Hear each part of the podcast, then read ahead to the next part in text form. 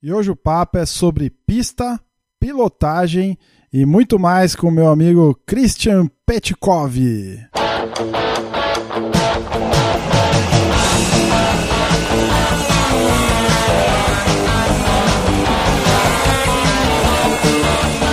Atenção, atenção, ouvinte! Para você que curte o kartismo, o esporte a motor, acelerando com vocês, começa agora o podcast Kartbus.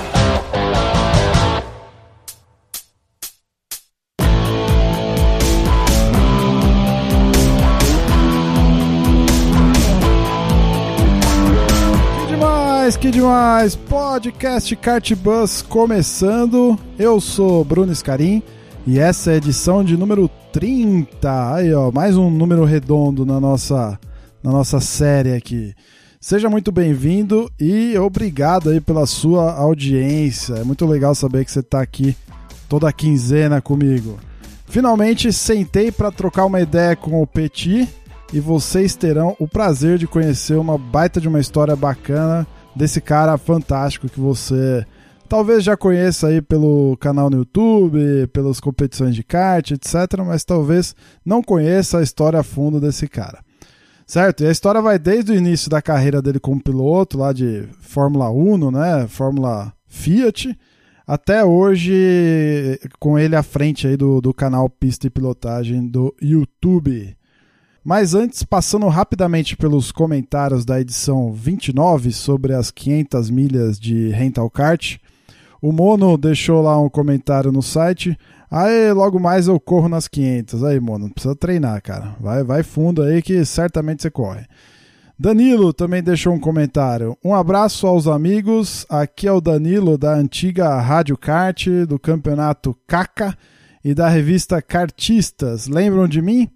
Estou afastadaço das pistas há alguns anos, mas o sangue ainda corre em alta velocidade. Abração e continue com esse trabalho excelente. Pô, Danilo, é claro que a gente lembra, cara. Claro que eu lembro. Show de bola saber que você tem acompanhado aí o Kart Buzz, meu. Valeu mesmo. Gostaria também de agradecer aqui os e-mails que eu recebi nessa última quinzena, né, da, de, alguns, de alguns ouvintes aí. Então, Luiz Servone, Rodrigo Santana, Diógenes Almeida, William Paixão, valeu pelas sugestões aí, aí William. Ó, essa é uma, uma das suas sugestões, certo, meu? Histórias de pilotos aí.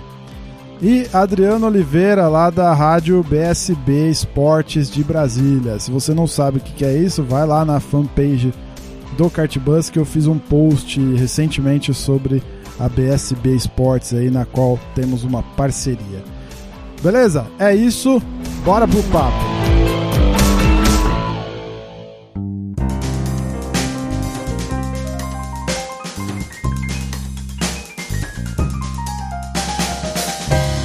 E aí, senhor Christian Petkov, como é que você está, meu amigo?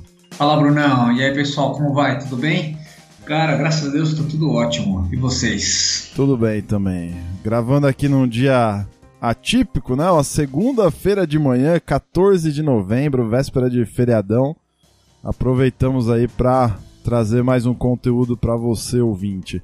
E hoje um conteúdo tanto quanto especial porque a gente não tem uh, nada daquilo que você está acostumado, né? Eu, Petit, mais alguns convidados, porque hoje o convidado especial é Christian Petkov. Olha aí, Christian oh, Petkov. Quem diria, hein, Petit? A gente, a gente conversa, conversa, conversa.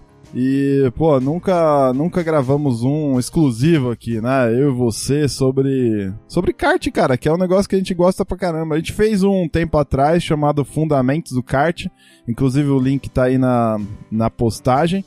Mas não foi sobre isso que a gente vai falar hoje, né? Que é a, a tua história como piloto, o teu envolvimento com kart, o, o, canal, né, que você criou há dois anos atrás e por aí vai, né? Então hoje o papo é contigo, meu amigo. Tá pronto para abrir aí a, a, a, a, Como que é aquele negócio do Faustão lá? É... Se virar nos 30? Não, não, não. aquele. Aquele programa, aquele quadro bem brega que ele tem de que, que faz as pessoas chorarem e tal, que eles chamam artista, não sei o que lá, é mais ou menos isso, entendeu? Eu esqueci o nome do negócio. tá bom, não vou chorar não, mas tudo não, bem, não. vamos lá. Já, já, basta ontem, né, com massa lá. Só confesso que escorreu um suor, como estão dizendo aí na, na, internet, no canto do olho, assim. Ah, entrou um cisco no olho, né? A gente assistia a corrida, foi, foi realmente bacana de ver a, foi animal. a, a honra que os caras prestaram para ele, né? Foi, foi realmente bacana. Beleza, mano. Então vamos lá, vamos começar na nossa pauta aqui. E vamos lá, vamos começar por quem é Christian Petkov, certo? Quem que é Christian Petkov, experiência no automobilismo, conta tudo aí, Petit. Vamos lá, meu nome é Christian, hoje tenho 46 anos de idade, moro em São Paulo, é, na região de Cotia, e, e eu sempre fui apaixonado por automobilismo. Meu pai era piloto, ele, meu pai correu de, foi meio pioneiro quando ele era solteiro, ele colocou, ele comprou uma Opala seis cilindros, arrancou os bancos, botou Santo Antônio, foi lá se inscrever para correr na Divisão 1, antigamente, na década de 70. E aí eu nasci, meu pai tinha esse Opala, ele ainda andava na rua com esse Opala quando eu nasci, e aí depois foi pôs na pista, quando eu tinha 4, 5 anos, é, eu já me lembro que eu ficava lá no box brincando com os mecânicos enquanto meu pai treinava, né? E aí a paixão, paixão, o, o vírus picou, né? O vírus, o vírus mordeu, aí ferrou. E aí eu sempre acompanhei meu pai. Meu pai depois vendeu o Opala, comprou um Fórmula V, o antigo Fórmula V, que era motor 1300 ainda, tinha categoria Fórmula V e a Super V, que era 1600, meu pai corria de, de, de Vzinho, que era o mais, mais fraquinho, mas mesmo assim era 120 cavalos no motor de Fusca 1300, era legal, de, legal pra caramba de ver. E aí é, ele parou de correr, acho que em 78, mas o, o, o, o vírus né, e a paixão pelo automobilismo sempre permaneceu. Aí meu pai me deu de presente, quando eu fiz 11 anos, meu pai me deu de presente um kart. Era um kart com motorzinho de mobilete cinquentinha. Que ano que era, Petit, o kart? Cara, foi 81 isso, 1981. Mas o kart era desse ano também? Não, o kart acho que era 78, 77. Era um ah, kart já usado e era o kart que tinha sido no Rubinho.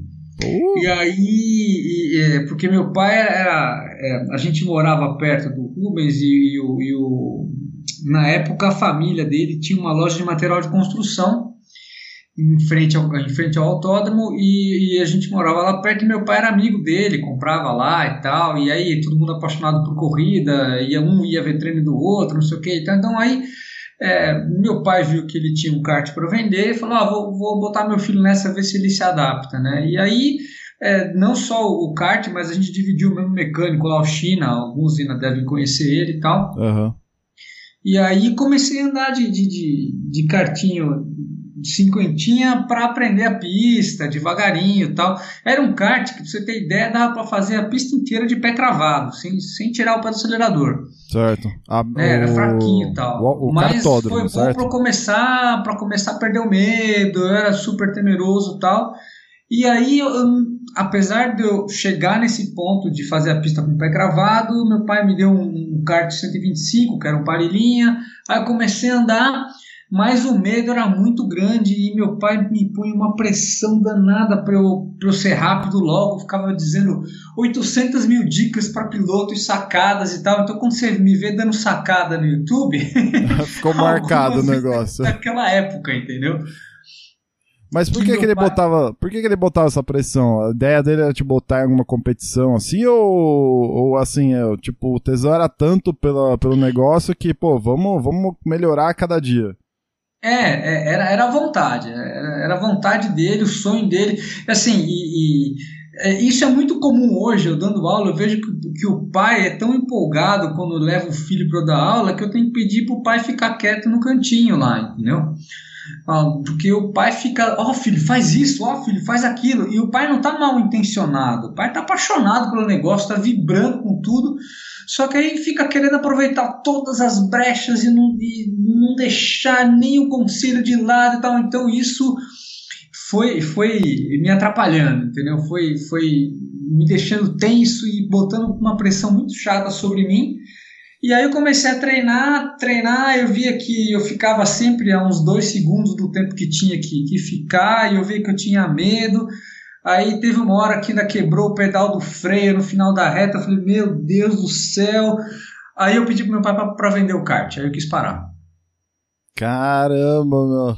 Mas e, e, quando você falava pra ele, não, para, não sei o que lá, é muita pressão, né? Lógico que você não falava desse, je desse jeito, você era um garotinho de 11 anos, mas quando você falava pra ele que tava incomodando, o que que ele, que que ele falava assim pra você? Eu não falava, cara, não tinha coragem. Ah, entendi.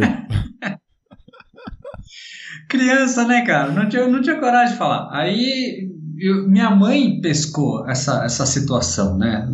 Mulher sempre tem um sexto sentido. Então minha mãe pegava e começava a tentar chegar nele, ó, oh, ele não tá gostando de treinar, para de empurrar ele. Aí meu pai falava, que isso, ele adora, não sei o que e tal. Aí um dia minha mãe conseguiu me pegar de jeito e falar, ó, oh, cara, fala sinceramente, eu vejo você é, quando acorda em dia de treino, você não toma café de tão nervoso que você tá, na hora de sair tem que parar para você ir lá no banheiro para você é, e se aliviar. Meu, isso não tá, não tá bom. Não é normal, né? Não é normal, né? Aí eu falei, é, mãe, eu morro de medo, assim, tenho medo de bater, eu tenho, mas eu gosto, né? Então é, é um conflito, né? Eu não sabia explicar para minha mãe. Eu adorava o negócio, mas ao mesmo tempo era um, um monstro, né? Uhum. Aí, assim, eu tomei coragem e falei pro meu pai um dia, falei, pai, ó, eu vi que meu pai começou a perder um pouco da, da, da intensidade, porque ele estava tava envolvido no, na empresa dele e tudo mais e tal. Aí eu vi que ele já não estava tão apaixonado pelo negócio, que eu não estava dando tanto resultado quanto ele esperava, sei lá. Aí eu tomei coragem e falei, pai, eu não quero treinar, não. Dá, dá pra gente ficar, deixar pra lá um pouquinho? Aí ele falou, dá, dá pra deixar pra lá, tranquilo, meu, não quero te forçar nada. Ufa, aí foi um alívio, aí não, não andei mais, aí pedi pra ele vender, pai, vende o kart. Aí meu pai me deu um teclado de, de, de música de, no lugar. Caramba. Mas aí você, ele vendeu e você parou geral. Cara, eu Isso... parei de andar de kart dos 11 anos até os 23, 23, 24, quando eu fui andar de carro. O, o, medo foi maior que a paixão durante uns 10 anos, uns 12 anos aí, vai. Mas aí nada, você nem seu pai se envolveram com nada ligado ao automobilismo. Ele abriu nada. mão do, do a gente carro. Era só assistia a Fórmula 1, quando dava para ir assistir uma corrida de algum amigo ia, mas, não, mas envolver, se envolver com automobilismo, não, não ficamos parados. Entendi. E aí eis que surge então a, a, o carro, né? O automobilismo lá, a Fórmula Fiat, é, é isso? É, a história assim, a história é meio que parecida com acho que de várias pessoas. Eu ganhei um carro quando fiz 18 anos e aí não aguentava, né? Ia ralar à noite, ia deixar a namorada em casa, voltava batendo recorde, aquelas besteiras, né? e, e, e, sabia como tangenciar da casa da namorada até, aqui, até a minha casa. Eu morava na, na, na Chácara Flora, então eu subia do Largo do Socorro até o Washington Luiz, eu subia num, num pau, velho. Eu sabia de sincronismo de farol, de semáforo, sabia tudo lá, né? Uhum. Que carro? Cara, tive um Escort CR3, era um laser, um branquinho, depois tive uma Paraty. E o Escort, meu, andava pra caramba no condicionado. Quando eu ganhei a Paraty do meu pai, eu bati a Paraty de tudo quanto é jeito, cara. eu, meu, mas assim, eu quebrei ela inteira. de tanto, de tanto Caramba, que eu fiz. Aí meu pai começou a me encher o saco, né? Falando, pô, cara, você quer correr, vai correr na pista, larga a mão de ser trouxa, né? É, vai ficar se matando, botando outras pessoas em risco, é, e... correndo risco de perder carteira, né? De... Sem dúvida. Besteira, né? Então aí, aí eu tomei coragem e liguei para a escola de pilotagem, mas sem falar com meu pai. Eu falei, se eu for, eu quero ir sozinho, não quero meu pai perto, não para saber se, se eu gosto ou se é meu pai que estava me empurrando a vida inteira, entendeu? Uh, isso 20 e poucos anos, você tinha falado, né? É, isso em 93, cara. Em 1993, já tinha 23 anos de idade. Então teve um hiato aí, né, de velocidade, uns 12 anos. Aí, aí quando eu fui fazer escola de pilotagem, é, que eu fui sem o meu pai, é, eu tive é, a sorte, a bênção, né? Eu tive aula com, com, o Beto Manzini, que ele ainda não tinha escola dele, era na escola de pilotagem Interlagos, que é do Toninho de Souza. Sim. E, e, aí o cara foi tão feliz, o Beto foi tão feliz na, na acho que me influenciou até hoje, né? Até que eu, dou aula e tal. Mas ele falou assim: o piloto que tem medo, ele, o piloto que diz que não tem medo, tá mentindo. Ou se ele não estiver mentindo, você não vai ver nenhum, porque ele já morreu. É. Porque o, o medo é o que mantém o cara vivo, o medo é o que dá juízo pro cara. Então, se você tem medo, é uma boa coisa, você tem juízo, cara. E, e o piloto que, que diz que não tem medo está mentindo, porque o medo é que faz você frear o carro. Se você não tiver medo, você passa o limite e bate. E aí foi, isso foi um divisor de águas para mim, porque aí eu falei, é, falou, é... falou aquilo que você precisava ouvir para tirar aquela, aquela sombra, né? Do... Exatamente, para tirar a neura, exatamente. Então, da, dali para frente a coisa andou, porque aí é, foi uma turma específico, uma turma um pouco menor, não foi um curso é, que normalmente dura quatro semanas, ele durou um pouco menos porque foi um curso onde tinha um monte de gente que ia correr as mil milhas. Aí eu falei que eu já tinha corrido de kart e tal, tal, tal, para poder me encaixar nessa turma, e aí fui. E aí, cara, fui o melhor aluno da turma, fui o cara mais rápido, saí de lá super contente, é, até cheguei a tomar que... bronca de, de, de, de, de instrutor e tal, porque forcei a barra ali no limite e tal. Que carro que vocês usavam? Aí eu ah, mas cara, uma piloto é isso, né? Respondia pros caras. É, mas se você fizer isso numa corrida, você estoura o seu motor, não sei o quê. Por quê? Porque o limite era 7 mil, né? 6.500 RPM eu respeitava o limite, mas na ânsia de andar, né, de tentar ser o piloto mais rápido, de tentar ser tudo que você quer ser lá, eu errei, passei de giro, errei marcha, entendeu? Mas, na, mas teve uma sequência na, na última aula que eu fui, eu fui muito rápido. Eu lembro que eu só fui mais lento que um cara lá, que foi o Andrezinho Bragantini, que, que, que hoje também é super piloto. Bem, é bem conhecido também. E qual o carro que vocês usavam lá no, no curso? Cara, era um golzinho a ar. Esse quadrado lá, né? Quadrado, fuçado até o talo com os pneus slick de, de Fórmula. Era um João Bobão, cara. O João Bobão, assim, no bom sentido, né? Ele, a, o pneu era até tanto gripe que, meu, você podia acreditar que ele ia fazer, entendeu? Pô, show de bola. Muito bem, e aí, feito o curso, saiu aquela sombra lá de medo e o caramba, você não pensou em voltar pro kart naquela época? Não, não, eu saí de lá já com um carro em vista, com uma categoria em vista, falei, ah, eu quero andar de Fórmula Fiat, é, que é o maior campeonato que tem aí na, naquela época, né? Em 93, que foi sim, o ano que eu fiz o curso. Era até 94, televisionado, né?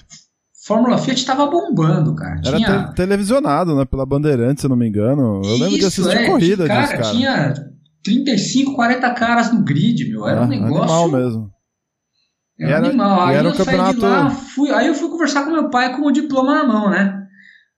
Falei, pai, ó, consegui é, adorei, tenho recomendação de que eu já posso ser piloto, que o caramba e tal, não sei o que, inclusive quero correr disso aqui. Aí ele se empolgou e falou: Olha, se você conseguir o patrocínio, eu te dou o carro, eu te, te dou o empurrão inicial. Aí eu me virei, né, velho? Aí saí correndo atrás de patrocínio, que nem um maluco. Aí consegui, consegui 80, acho que 70, 80% da verba. E cheguei, ó, pai, consegui, tá aqui, ó tá aqui fechado, empresa tal, empresa tal. Aí ele falou, beleza, então, então vá lá negociar o carro. Aí fui lá e o carro justamente quem tinha para vender era, não era do André Bragantini pai, né, do chefe de equipe, que chefe de equipe da Stock, mas ele era ele, como é que fala, é, tinha o carro lá para vender e aí fez lá, apertou o cara, me apertou um pouco, tal, e aí fechamos o carro. E aí eu consegui e eu lembro nessa época que eu tava com tendinite, cara. Eu tava com uma faixa no braço e ninguém acreditava que em 20 dias daquele dia eu ia começar a correr. Mas e aí, o, o, você já tinha treinado com esse Fiat? Não? Você chegou não, na cara com a coragem aí, aí e mandou bala. Assim, eu, eu lembro que uns dois meses depois do curso, que eu ainda não tinha, não tinha conseguido nada tal, o, o, André Bragantini ligou pro meu pai e falou: Olha, tem um, um dos Unos aqui para vender, eu vou levar ele para a pista, porque vai ter treino lá e tal. Inclusive, quem estava andando no dinheiro é o André Dueck e tal. E vai ter um Uno aqui, é, eu deixo ele dar umas voltas para ver como é, que, como é que ele se adapta. Aí me ligou, eu falei, meu, claro, antes de desligar o telefone eu já tava com um macacão na mão, né? É. Aí fui, fui para lá, fiz o treino, no fim do dia eu tava virando basicamente o mesmo tempo dos caras que andavam já há um ano. E, e aí o André, o André falou meu pai, ó, jeito ele tem pra coisa, né? Aqui, ó, ó a ficha de tempo aqui. Tá virando o mesmo tempo dos caras. Então, se ele se concentrar, se ele treinar e tal, ele tem chance de, de, de talvez se colocar bem, né? Mas a temporada não tinha nem começado ainda. Não, pra você ter ideia, cara, foi isso de 93 para 94. Aí eu fiz o treino 94, mas não foi assim tão rápido, né? Eu, aí foi, aí uma coisa não dá certo, a outra dá certo e tal. E aí eu acho que eu te contei a história um pouquinho errado, porque não, eu não entrei em 94 para correr de Uno. Eu fiquei tentando em 94, não consegui, em 95 não consegui. Eu fui conseguir correr de Uno em 97. Mas o que, que é não conseguir? Tipo, você não. Não consegui patrocínio, cara. Ah, tá. Você ia fazer treino só e tava tentando segurar com a sua grana até arrumar uma grana para correr a temporada, é isso? É, cara, mas se for ver, eu fiz dois treinos sem, ah, antes de ter o carro. Ficou, você ficou cozinhando o galo ali, tentando arrumar é. a grana. Entendi. Cozinhando e tentando o galo até conseguir, até conseguir fazer virar. Aí só virou de 96 para 97. Entendi. Aí você arrumou patrocínio e fez a temporada completa, é isso? Fiz a temporada de 97 completa de Uno, exatamente. E era um campeonato nacional, né, cara? Viajava, não viajava? Sim, viajei o Brasil inteiro, cara. Foi super legal. Eu acho que eu só, eu só não corri naquele ano, eu, eh, não teve nem, nem Curitiba, nem Guaporé. O resto das pistas eu fiz. Então, fiz Cascavel, fiz Goiânia, fiz Caruaru, é, fiz Jacarepaguá, fiz São Paulo, entendeu? Show de bola. E aí você correu um ano só nessa na categoria? Corri um ano porque foi o último ano da Fórmula Fiat que era Uno. Depois virou tudo palio e eu morri com o Uno na mão e não tinha patrocínio para renovar. Entendi. E aí hiato de novo ou você mirou, voltou pro kart? Como é que você fez? Aí eu vendi o carro, eu consegui depois de um ano e meio que eu fiquei parado, de 98 para 99, eu consegui vender o carro, justamente para o Tony de Souza, para o dono da escola de pilotagem que eu tinha sido formado. E aí o, o, o, Toninho me falou, olha, estou precisando de instrutor, você não quer ver se você gosta de dar aula? Se você curtir, eu te abro a porta aqui para você começar a dar aula para mim. Aí eu fui, comecei, comecei a, fui lá assistir como é que era a aula, lembrar tal, como é que faz.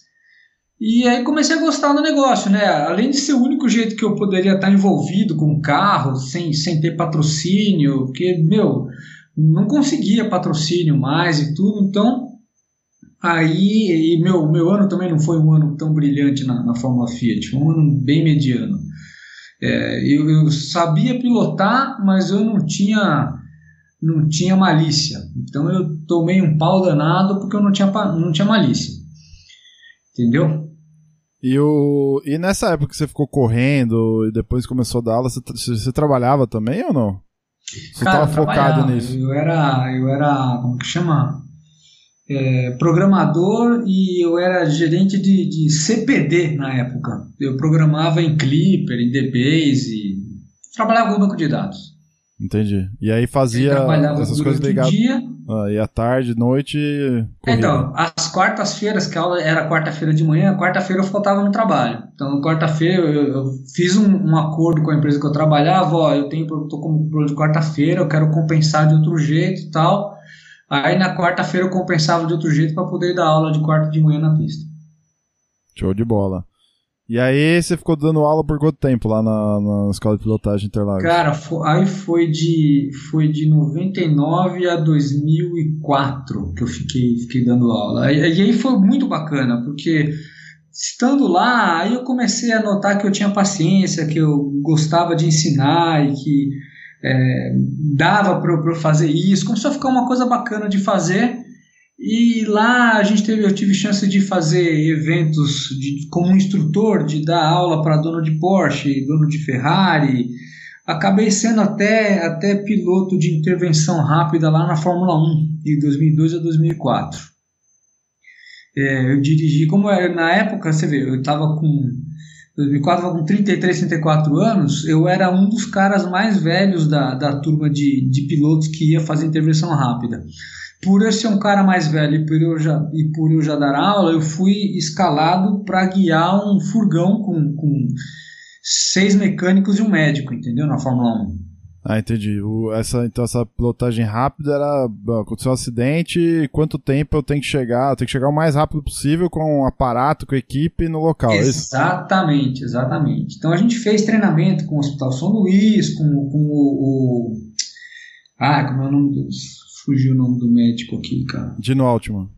Isso, Dr. Dino, exatamente foi super bacana. O cara, quando se prepara pra pauta, é assim, Petit. O cara, quando se prepara pra pauta, é assim. Eu li todo o seu perfil na, no site. Por isso que eu lembro Aê, do Dr. Dino Altman. Muito obrigado.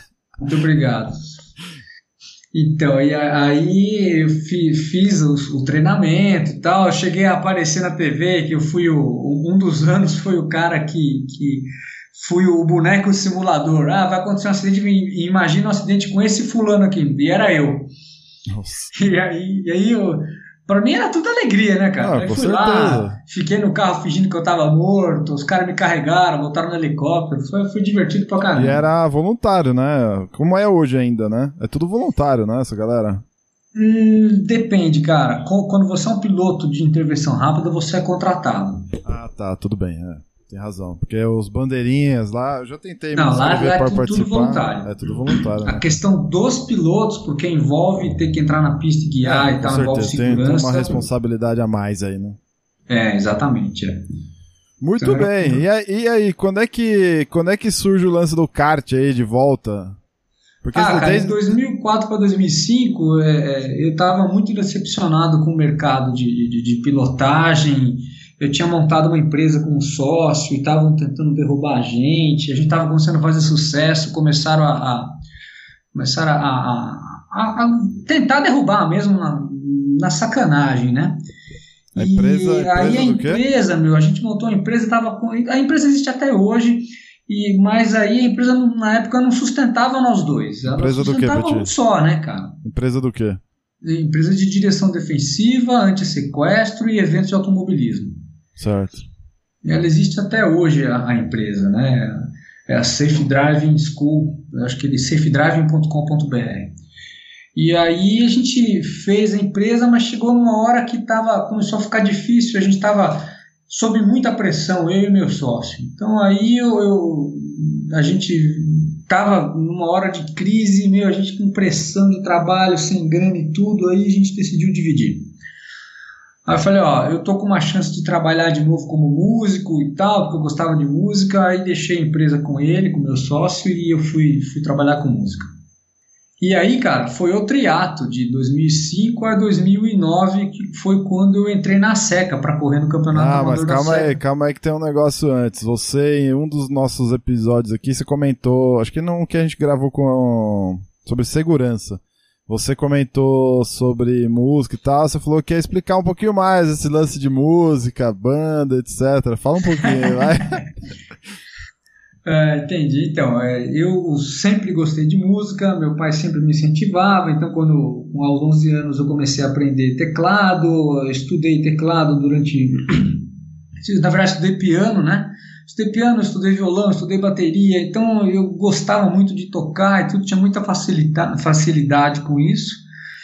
Entrei em alguns festivais de música como adolescente na época, né? Mas, mas sim, aí tocava com banda, tive banda de rock e tal, mas nada muito além da garagem. E aí, em 2005, estava começando aquela onda de retorno dos anos 80, que, que começou a fazer sucesso nos anos 80 de novo, como um negócio retrô e tal. E aí eu fui indicado por um amigo músico para entrar numa banda que estava tentando ver se. tentando, tentando tentar a sorte aí. É.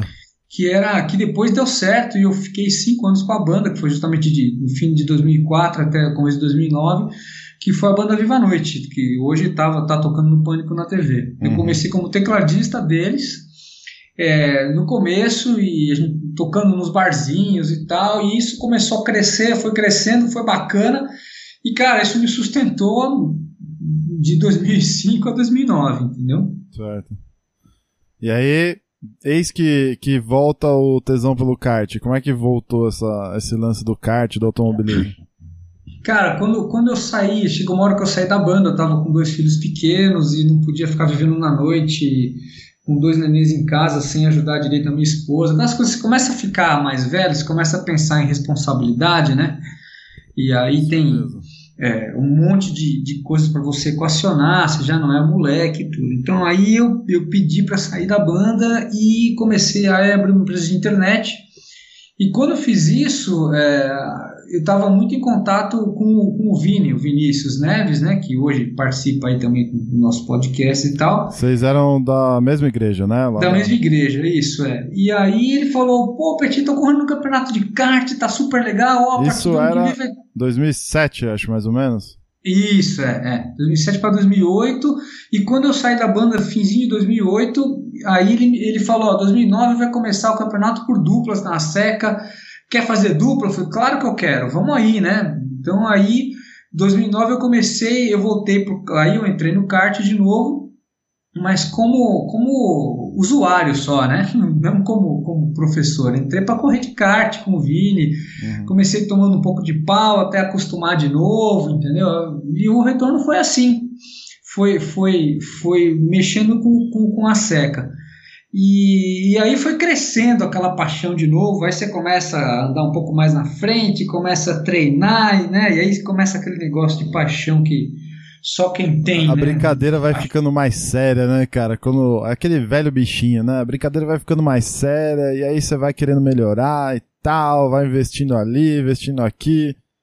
Exatamente, cara, exatamente. Aí, aí a gente comprou um macacão, né? Não sei se você lembra que em 2009 a gente comprou um macacão igual eu e o Vini, com o logo bordado, VIP Kart Racing e tal. E aí é, fomos, fomos pro kart, fomos para as cabeças, ele foi campeão tal. E é engraçado, né, cara? Porque é, de lá até aqui é, foram, foram seis, sete anos que, seguidos na seca. Acho que mais, né, cara? Oito anos, né? Até hoje, tá, sete anos seguidos na, na seca. Você entrou na temporada 2009? Acho que foi 2009 que eu entrei, né? É, eu, é, eu, são quase 10 anos que a gente já se conhece, né? É isso aí mesmo. Sim, são 7, é. 8 anos já você competindo, né? É. E, e, aí, uma coisa que é super legal que eu parei para conversar com o Vini esses dias, é, é, eu detesto ficar falando, falando bem de mim, né? Não gosto. Mas, cara, a ideia de coaching fez tão parte até da seca que, que eu fui ajudando. Você lembra que eu ia ajudando o Vini, eu, eu, eu tomava bronca de você porque eu entrava no grid de largada para ir comentar com o Vini: Ó, oh, o terceiro faz isso, o quarto faz aquilo. Então sua estratégia tem que ser assim, tem que ser assado. Verdade, verdade. Né? Isso foi ajudando ele e hoje eu parei para ver, cara. Eu sou, sou pentacampeão da seca se contar esse ano, cara. Sim, por equipes. Com... exatamente, exatamente. Esse ano já foi, né? Já era. Já também, foi, já. já foi por antecipação até, é isso né? Aí, é isso aí. E isso, isso mostra. É, é o seu questão... papel, a importância do seu papel na equipe, né? Exatamente, exatamente. Então, assim, é, Tô correndo ainda para ser campeão, vamos ver se esse ano consigo, né? Quebrar, quebrar o, tabu e ser campeão na seca, mas de tanto ajudar, tanto ajudar o Vini, tanto a gente levar a sério. Pô, fazia faixa, né? Faixa de, de para expor no, a equipe no cartódromo, caramba e tal. Então foi, isso foi fazendo o gosto voltar até que em 2011 eu fui, por indicação também por um amigo, fui indicado para ser instrutor de kart para criança lá no Instituto Barrichello. Estava começando o Instituto Barrichello. Uhum. Instituto Barrichello. Começou como Instituto Barrichello Canaã, não era? Depois Isso, virou. Era IBCART, né? Instituto Barrichello Canaã, e dentro do Instituto Barrichello tinha, tinha a organização do IBCART, que era só de kart. Legal, lá na Granja, né? Lá na Granja. E aí, aí que começou ah, essa história de eu ficar mais tempo na pista, aí eu me encontrei de vez com, com o ensino, né, com parte de educação, de educador e tal, eu olhando para as crianças, vendo como eu posso ajudar, aprendi a interpretar o interpretar o é, como é que chama o temperamento da criança, vendo como ela sente e como ela guia o kart, entendeu? Comecei a fazer essas pontes, comecei a entender esse tipo de coisa e isso me ajudou demais, entendeu? E lá no IBCart a ideia era, era pegar crianças teoricamente carentes, né, e, e isso, mostrar alguns isso. valores que o esporte, né, o kart no caso, poderia contribuir na formação dela, certo? Então era, era um negócio que vai, que vai muito além do simplesmente o seu ato como instrutor de pilotagem, certo? Exatamente, é. Então, e eu gostei muito da proposta, porque ela passa valores para as crianças, ela passa a noção de, de respeito, de, de, de, amor ao próximo, entendeu? De, então é uma coisa que eu gostei, comecei a fazer e começou a crescer pra caramba. E aí, foi aí, só aí, só aí, então, em 2000, eu já estava há dois, quase três anos no IBCART, que aí eu estava com dificuldade é, financeira e os meus negócios com, com empresa de internet que eu tinha não, não iam muito bem e tal. E aí que eu falei, cara, eu estava analisando o mercado, porque eu, apesar de estar tá indo mal, eu nunca deixei de investir em cursos de marketing, e fazer e assistir palestras e procurar evoluir profissionalmente com marketing digital, que era o que eu estava fazendo. Uhum. E aí eu, eu via um monte de ferramentas que eu podia usar, mas meus clientes não estavam afim de pagar, um negócio meio, meio ainda precursor. Então tinha cara que não acreditava que meu, você pode vender mais com a internet, você pode vender mais com, com ferramentas como vídeo, como áudio, como podcast, como YouTube, entendeu? Então, e aí eu tava com tempo sobrando, tava o tempo inteiro lá. Queimando a cabeça para saber o que fazer, né? É. E aí eu falei, quer saber? Eu vou botar um vídeo sobre, sobre o raciocínio que eu tenho de aula de pilotagem. E aí foi o meu primeiro vídeo de, de do YouTube. E aí, quando eu fiz esse vídeo, eu vi, cara, o mercado tá aí, meu, e não tem ninguém ainda fazendo. Eu, fiquei, eu vi isso aí em 2014, né? Exatamente. E aí eu comecei, fiz o primeiro vídeo, falei, cara, já sei então, então eu vou investir nisso. Voltei a pegar meu, meu conteúdo de pilotagem para ver aula, o que, que eu podia pôr no YouTube, o que, que eu podia guardar para vender depois e montar um funil de vendas, ou então. Né, comecei a montar esse negócio. E aí começou em 2014 está até hoje, né, cara? Eu, hoje tá. Eu tenho ainda alguns clientes de marketing, mas 70%, 80% do, do meu trabalho já vem de pilotagem. E em 12 de maio de 2014 entrava no ar o primeiro vídeo. Certo? Exatamente. Aquele, uma regra, Traçado uma exceção. Com uma regra e com uma exceção. hoje, né? 14 de novembro. 74.440 visualizações. É o vídeo com o maior número de visualizações, né? Sim, sim, é o vídeo mais visto até hoje que eu, que eu tenho no canal. 11.506 inscritos, mais de 520, quase 530 mil visualizações no total. É, Mas, super bacana, né, cara? Ó, sensacional, cara. Mas a, a, antes da gente entrar nesses números e tal, assim, é, tipo, onde foi o clique, cara, o estalo, assim, pô, vou começar um canal e vou distribuir conteúdo ligado a kart? Porque eu lembro que a gente batia vários papos assim na época sobre isso. Ah, o que, que você acha desse nome? Ah, o que você acha disso? Não lembra disso? E... Lembro, lembro. Mas como lembro. que surgiu esse clique, né? Tipo, pô, é isso, cara, vou fazer esse negócio. Foi logo que você lançou esse primeiro vídeo ou um pouco antes? Foi um pouco antes, um pouco antes. Eu lembro que eu tinha sido chamado para uma, por uma, é, como é que chama? Entrevista de, de emprego e que eu tava afim de, meu, eu vou fechar a minha empresa, dane-se, vou ser funcionário de novo, tal, né? Vou me virar. E aí fui, fui ser, fui chamado para uma multinacional é, de banco de dados de internet que eu fiquei super empolgado.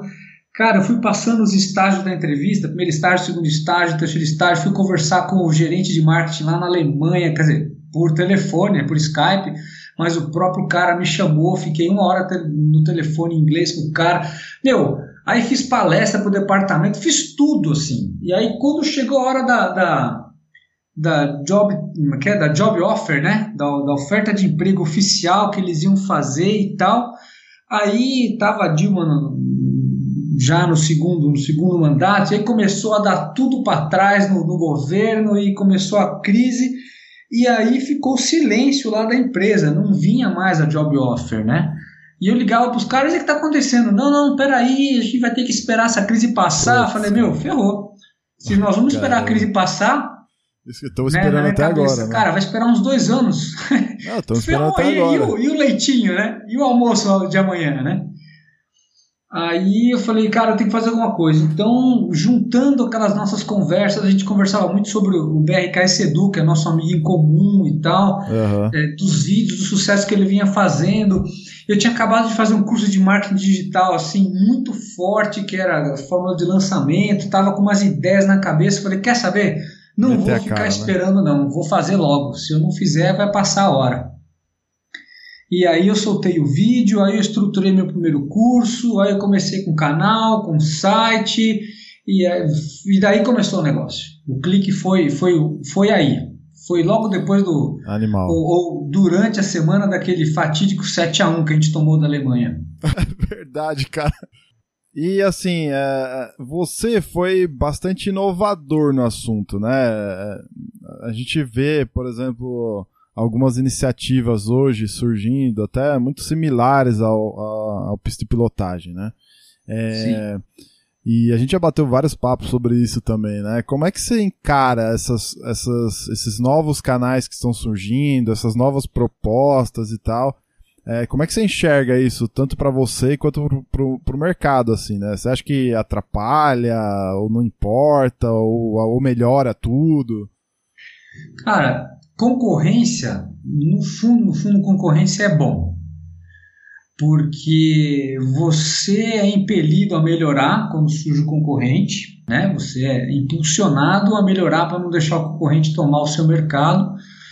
É, ao mesmo tempo que o concorrente, se ele quer entrar no mercado sério, ele tem que fazer um bom trabalho, senão ele não vai vender. Né? E, olhando o mercado, em 2014 eu tinha visto que era, meu, não tem ninguém tal, e eu estava me certificando. Deixa eu entrar de um jeito bem feito, né? bem estruturado, bem planejado, é, bem executado, porque certamente vão vir os concorrentes e do mesmo jeito que tentaram me derrubar lá em 2004, 2005, vai ter nego que vai entrar ou para copiar ou para falar mal, vai sempre ter isso, né? Então eu me preenchi com vários cursos e com um planejamento bem feito para ficar no mercado para continuar. Certo. Então, claro, quando entra um concorrente que é muito parecido, primeira, a primeira impressão que você tem é aquela de autodefesa, né? Se você não gosta e tal. Exatamente. Bate, e, aquele, bate aquele sentimento, pô, né, meu, descarado. Pô, vem com meu argumento, né? Pô, vem usando em cima do meu argumento, como assim, né? Pô, querendo usar minhas técnicas, como é, assim, né? A gente se sente meio de posse, né, daqui, ó.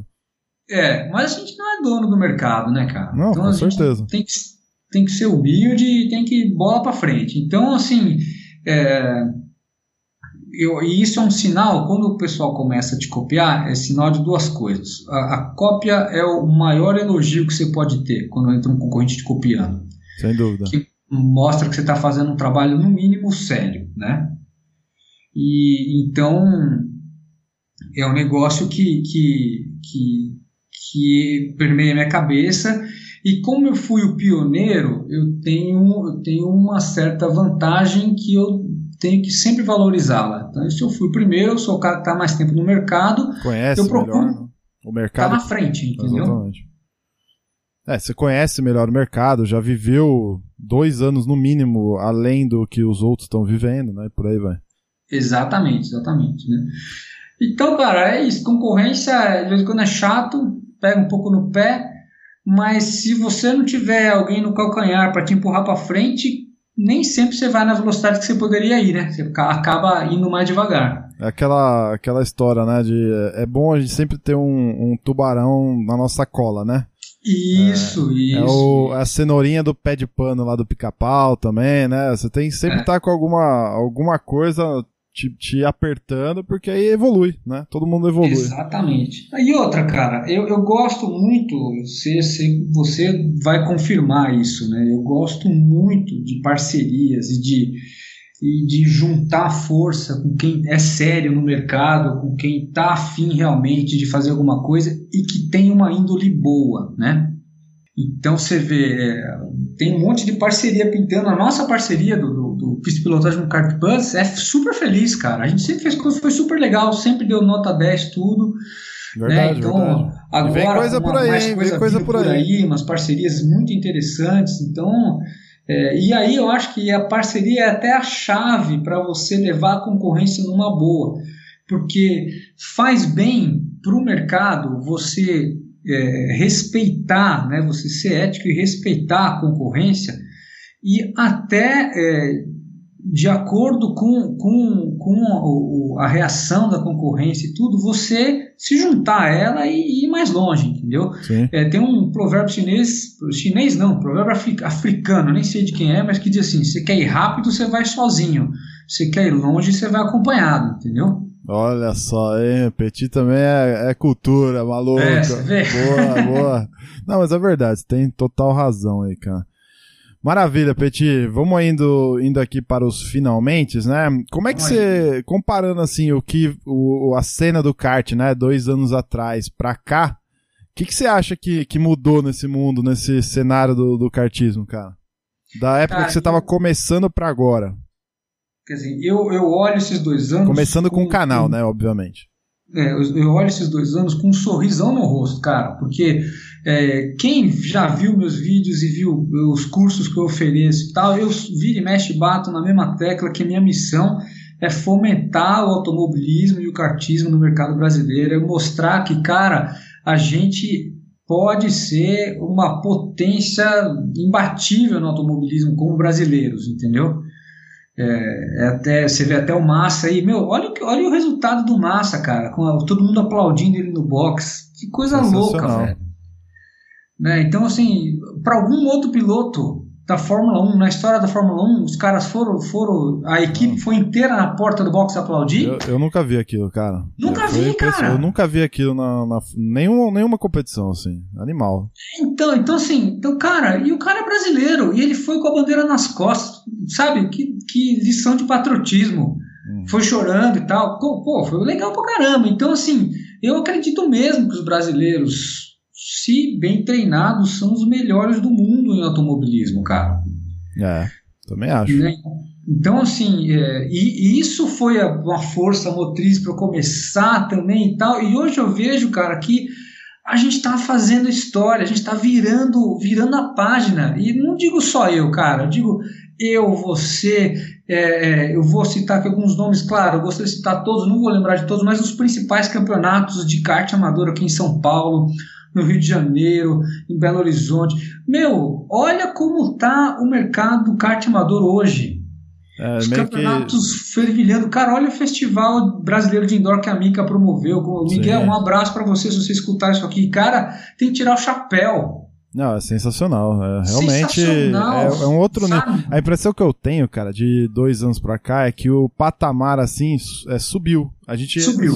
elevou um patamar no, no kartismo realmente subiu, realmente subiu. E isso é legal porque é, olhando, olhando um pouco mais longe, e é isso que eu estou começando a fazer, essa é a dica do que eu vou trazer para 2017, né, no meu canal e tudo mais, é esse link, o cara que, meu, ele não tinha nada, ele tinha de vez em quando indoor no shopping, que ele ia com os amigos, pegava um kart torto que não chegava nem a 40 por hora, né? E, e aqueles capacetes de, sem espuma, né?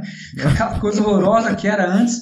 Hoje não, cara. Hoje você vai andar na granja, você tem um capacete bacana, protetor de pescoço, protetor de costela, macacão. Você entra lá, você tem é, uma, uma empresa lá é, que acerta os karts para os karts ficarem iguais para não ter desvantagem. Tem sistema de lastro. Você chega lá, você quer, você põe lastro no seu kart que a, o próprio, próprio autódromo fornece. É, aí você vai entrar no campeonato, o campeonato, dependendo do campeonato, tem pô, mais de quase 300 pilotos no campeonato. Cara, virou uma febre, virou um negócio tão bacana que Exatamente. isso possibilita a gente linkar esses caras para evoluir no automobilismo. Com certeza, é. a, a, exigência aumenta, a informação é, é maior, consequentemente o, o, o todo mundo cresce, né? A, evolução vai, vai aparecendo nesse sentido, né? Exatamente. Então hoje eu vou, obviamente, vou continuar com meus cursos, tanto os online como presenciais, de pilotagem, de kart e tudo. Mas hoje eu vislumbro, cara, eu, eu dou aula para alguns pilotos que, que foram campeões no ano passado, que estão nos top 3 esse ano e que eu já ofereci para eles, cara, você quer evoluir? Vou te ajudar a levar para o carro, entendeu? Vou te ajudar a levar para um Fórmula. Hoje dá, hoje dá para sonhar com verdade, isso. Verdade, dá mesmo. E é legal, por exemplo, na, naquele, na última edição do, do podcast, né, que a gente falou sobre as 500 milhas de kart lá, o Johnny comentou sobre um piloto amigo nosso em comum também, que é o Dagmar, né? Sim, sim. E, que mostra também a evolução desse, desse, desse. Esse é um exemplo, né? Que você falou que tem um monte de piloto aí nos top 3 dos campeonatos tal, que passaram por você. E esse é um, um exemplo de um cara também que, meu, focou, foi atrás, buscou informação, é, se inscreveu em campeonatos, foi atrás, né? No, sim, sim ligou sim. o tubarãozinho atrás dele lá para não ficar parado e, e, evoluir nesse sentido. Né? Exatamente. e o bacana, assim, os meus alunos já sabem, estão sabendo, dependendo da resposta deles, eu vou abrir para o público ou não, que, que é o, o, o, campeonato, o campeonato, não, o torneio que eu estou fazendo, e que a premiação, justamente para o primeiro colocado, é o cara poder sentar num Fórmula, passar um dia para andar de Fórmula ano que vem, 2017. Então, é até propaganda, né? Fica ligado no que eu estou postando, porque se eu abrir isso para todo mundo no Facebook, vai lotar, acho que em uma tarde. Não, certeza, cara. Certeza. Aí, até eu que estou te ajudando na, na organização, eu vou me inscrever no negócio. Aí, aí sim, Bruno. Gostei, gostei. Se abrir no Facebook, não, eu não vou, não, tô brincando. Beleza, Petit. é, e agora, assim, vamos fazer o exercício de futurologia, né? Deixa, baixa aí o mestre, o, a mãe de Nai. Não, tô brincando. Quando você pensa em cinco anos pra frente, assim, né? Como que você imagina a cena do kart aqui no Brasil? Agora olhando pro futuro, né?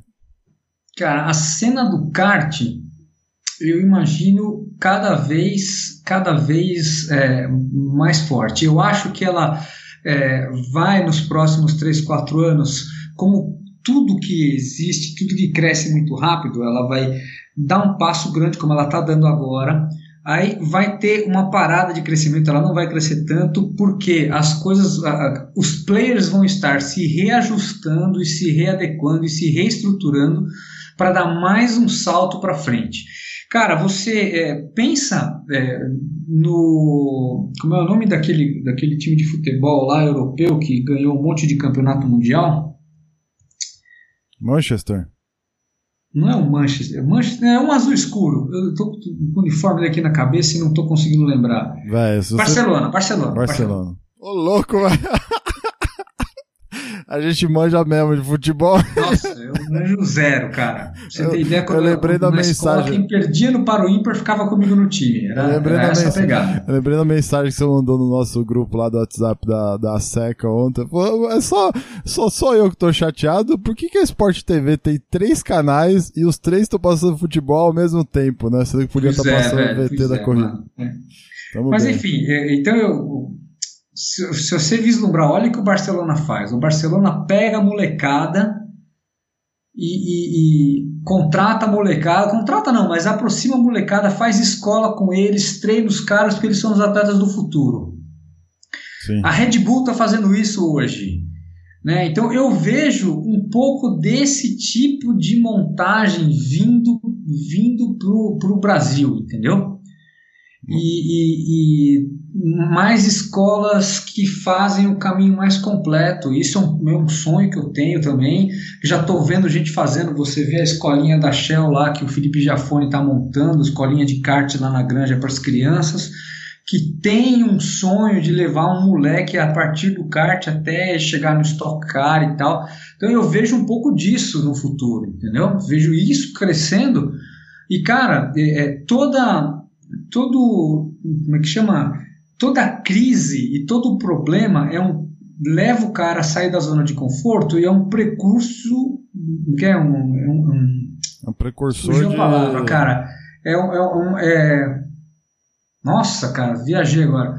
Como é que chama? É um prenúncio de é. algo muito bom por vir. Então eu acho que é, o automobilismo brasileiro vai ficar um ano um dois anos sem alguém na Fórmula 1 pode ser que fique mas é sinal de que tem gente aqui embaixo, aqui no indoor, aqui enquanto criança e tal, saindo da zona de conforto para estruturar para coisas muito legais que vão vir daqui a alguns anos no automobilismo mundial, que o Brasil vai entrar. Eu vejo isso, entendeu? Eu sonho com isso. Não, de fato, eu concordo com você. A minha sensação, a minha única sensação, assim, eu enxergo também, eu penso num, num futuro similar a esse que você está descrevendo, bem, a gente está numa fase de formação para gerar uma galera que tem essa cultura do automobilismo, eu diria. É, é.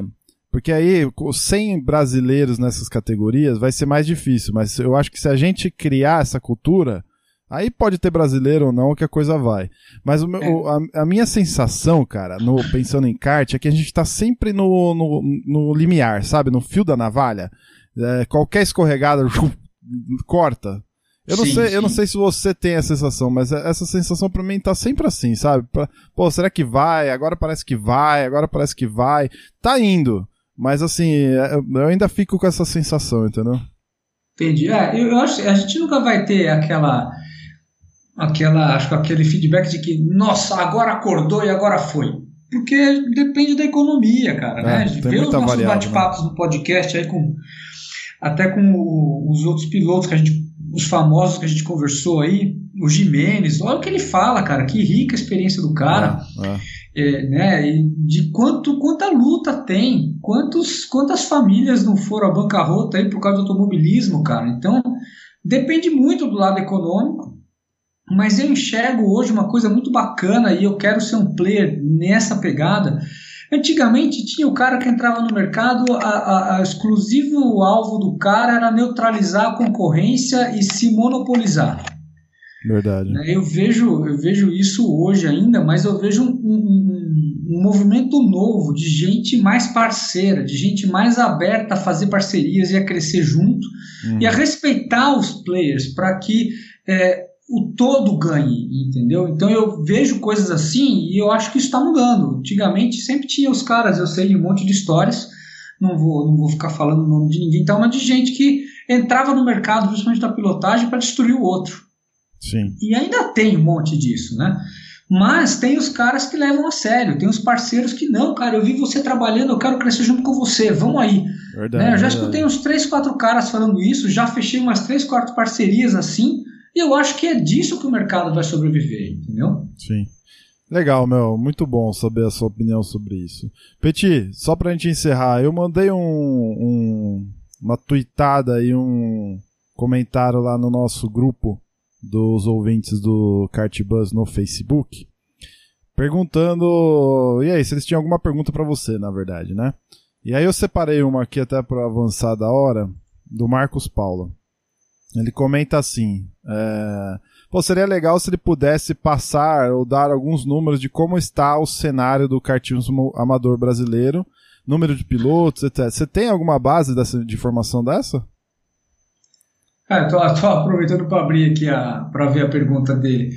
Cara, eu assim, eu tenho só impressões, eu não tenho nenhum número científico, tá? Tá, manda bala. É, que ouvindo outras pessoas falarem e tal, a gente tem é, entre os campeonatos é, de, de, piloto que está correndo em algum campeonato de indoor, tá? Isso. É, esse número aqui no Sudeste e tal, acho que só no Sudeste, ele passa de 6.000, 6.500 pilotos que são os caras que estão em campeonato, o cara que já comprou capacete, que tem um macacão próprio, que está correndo há mais de um ano, entendeu? Entendi. E aí eu acredito, e aí assim, é só um chutômetro, né? Que você, se você for englobar os, os corredores ocasionais que de vez em quando vêm correr, esse número no mínimo dobra. É, eu tenho uma informação de uma matéria, eu vou até colocar no, no link aqui na, na ah, postagem. De, é uma matéria, se eu não me engano, de 2014, quando estava começando os Parolim aqui na Granja. Do uhum. próprio Felipe Giafone comentando algo em torno de 60 mil. Né, no, imagino eu que seja no Brasil todo, e aí deve entrar, por exemplo, todo um mailing de cartódromo, qualquer um que passa pelos cartódromos, né? Não estou comentando sim, só sim, sim. aqueles pilotos de campeonatos e tal, né? Então, assim, uhum. é, ainda é meio dúbio, né? Essas informações ainda então, são... Então, eu acho que se for considerar por exemplo, o mailing list que o Felipe tem lá, de todo mundo que de vez em quando corre de kart e tal, o número é esse mesmo. Eu, eu respeito mais o número dele do que o meu. Eu posso estar errado mesmo, tá? Entendi.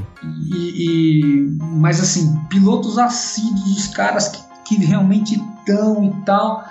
Né? E aí, é, e assim, isso só vai crescer, né, cara? Só vai crescer. Legal. Tem mais duas perguntas dele aqui. Quais são as principais dificuldades dos seus alunos? Cara, assim, de uma maneira geral, velho, se livrar do overdrive, que é o que eu sempre falei. Por fim, dos pontos a serem trabalhados pelos pilotos, qual é o mais difícil de se desenvolver? Aí acho que a gente pode até generalizar, né? Por exemplo, é, demanda e formas de solução, né? Do, dos cursos que você tem feito e tal. Você tem uma demanda dos seus pilotos, né? O que, que você acha que essa demanda é a mais difícil de se trabalhar? Não estamos falando de um piloto, não, no modo genérico. Cara, tem, tem, tem, eu, acho, eu vejo dois grandes grupos aí. Eu vejo os caras que estão começando agora e, e que, que o, não só o overdrive, mas a, a, a como é que chama? É, a, a falta de experiência com aquilo deixa o cara muito ruim. Muito ruim no sentido do o, o cara entra numa curva sem frear, vai lá e bate no pneu, entendeu? Porque não tem noção. E, e, não é culpa do cara, o cara nunca foi ensinado, entendeu? Entendi. Então, então com isso, é, isso é, é, quando o cara é o cara é um cru, totalmente cru. Então, é, isso é muito gritante. É uma parte do, dos caras e a outra parte são os caras que já correm, que eles querem tirar aquele pelinho, aquele décimo. E aí o que influencia demais é o lado psicológico.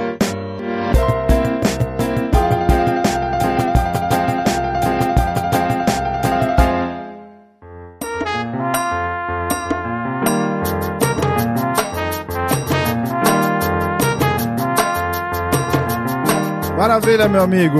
Muito obrigado, cara. Valeu. Acho que deu para. Eu agradeço demais aí você ter é, gastado uma hora do seu tempo para escutar umas histórias chatas aí.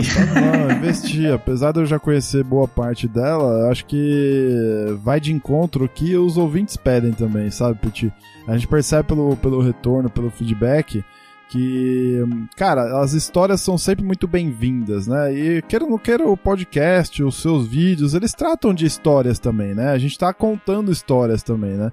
E saber o que, o que um cara como você pensa, por exemplo, um cara que nem o Jimenez, que a gente bateu um super papo com ele, pensa também, pensa do futuro, pensa do, do kart hoje, né? O que viveram para chegar onde estão hoje, né? A sua história para mim é incrível porque é, hoje é o que você falou, você consegue tirar boa parte da sua renda de um, de um negócio que para muitos é, é, hobby. E fazer o hobby algo que gosta e ainda poder viver disso, né? É, ou garantir boa parte da renda com isso, é, é, muito legal, né? Acho que é o sonho de, de todo mundo, talvez, que ouve o podcast e assiste seus vídeos. Já parou pra pensar nisso? É, é incrível isso, né? E, e o que mais me motivou a conversar com você, além da nossa amizade, tá? Foi assim, eu, eu recebi um e-mail através da nossa lista de e-mails lá do, do Cartbus, do William Paixão, que é um dos ouvintes bem antigos nosso, e ele comenta, né, algumas coisas bem legais aqui. Ele falou, ó, você, é, eu tô, você sempre pede é, é, sugestão de pauta e tal, né? Então é, eu vi que você mandou e-mail, então eu resolvi parar tudo que eu tava fazendo para te dar algumas sugestões, né? Que eu já tava querendo Nossa, fazer há tempo. Né? Uhum. E uma delas foi essa, né? Outras entrevistas com pilotos de kart ou não.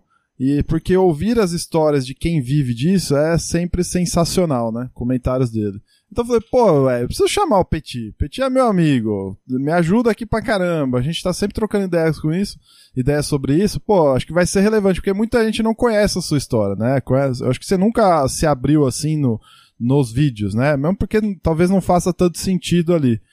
Uh, uhum. Então acho que é legal porque certamente vai inspirar muita gente e, e e pode ajudar, né? A gente, queira ou não queira, a gente tá. É o que você falou, você tá querendo fomentar o automobilismo.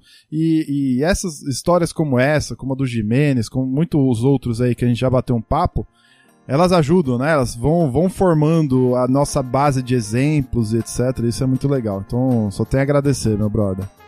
Pô, cara, imagina eu que agradeço. Obrigado pro cara que aguentou ficar escutando até agora. é uma horinha de trânsito aí, delícia. É, pois é, é isso aí. Legal, meu, obrigado, cara. Jabex aí, manda bala. Cara, muito obrigado, agradeço todo mundo que escutou aí. É, minha missão continua sendo de ajudar vocês. Então, quando quando quiserem, quiserem é, bater papo, de vez em quando alguns me pedem dicas ou seguir o que eu tenho feito, tem lá o youtube.com.br pistopilotagem, tem o facebook.com.br pistopilotagem e meu perfil no Facebook pessoal, Christian Petkov, Christian sem H. Tá bom, pessoal? Obrigado demais aí. Valeu, Petit. Se você Valeu. gostou, se você gostou, já sabe, né? Entra lá no, no site, se você não estiver escutando via site Uh, entra lá, deixa o seu comentário na postagem ou manda um e-mail aí pra gente continuar a, a, o bate-papo aqui. Certo? Lá no cartbus.com.br você também tem todos os links para as redes sociais e eu conto com a sua participação por lá também. Beleza? Se quiser fazer parte do nosso grupo lá de ouvintes no Facebook, é só procurar lá Cartbus é, Apaixonados por Kart. Ok, o Petit tá lá, dá pra trocar ideia com ele lá também. É isso aí, grande abraço e a gente se fala daqui 15 dias. Valeu!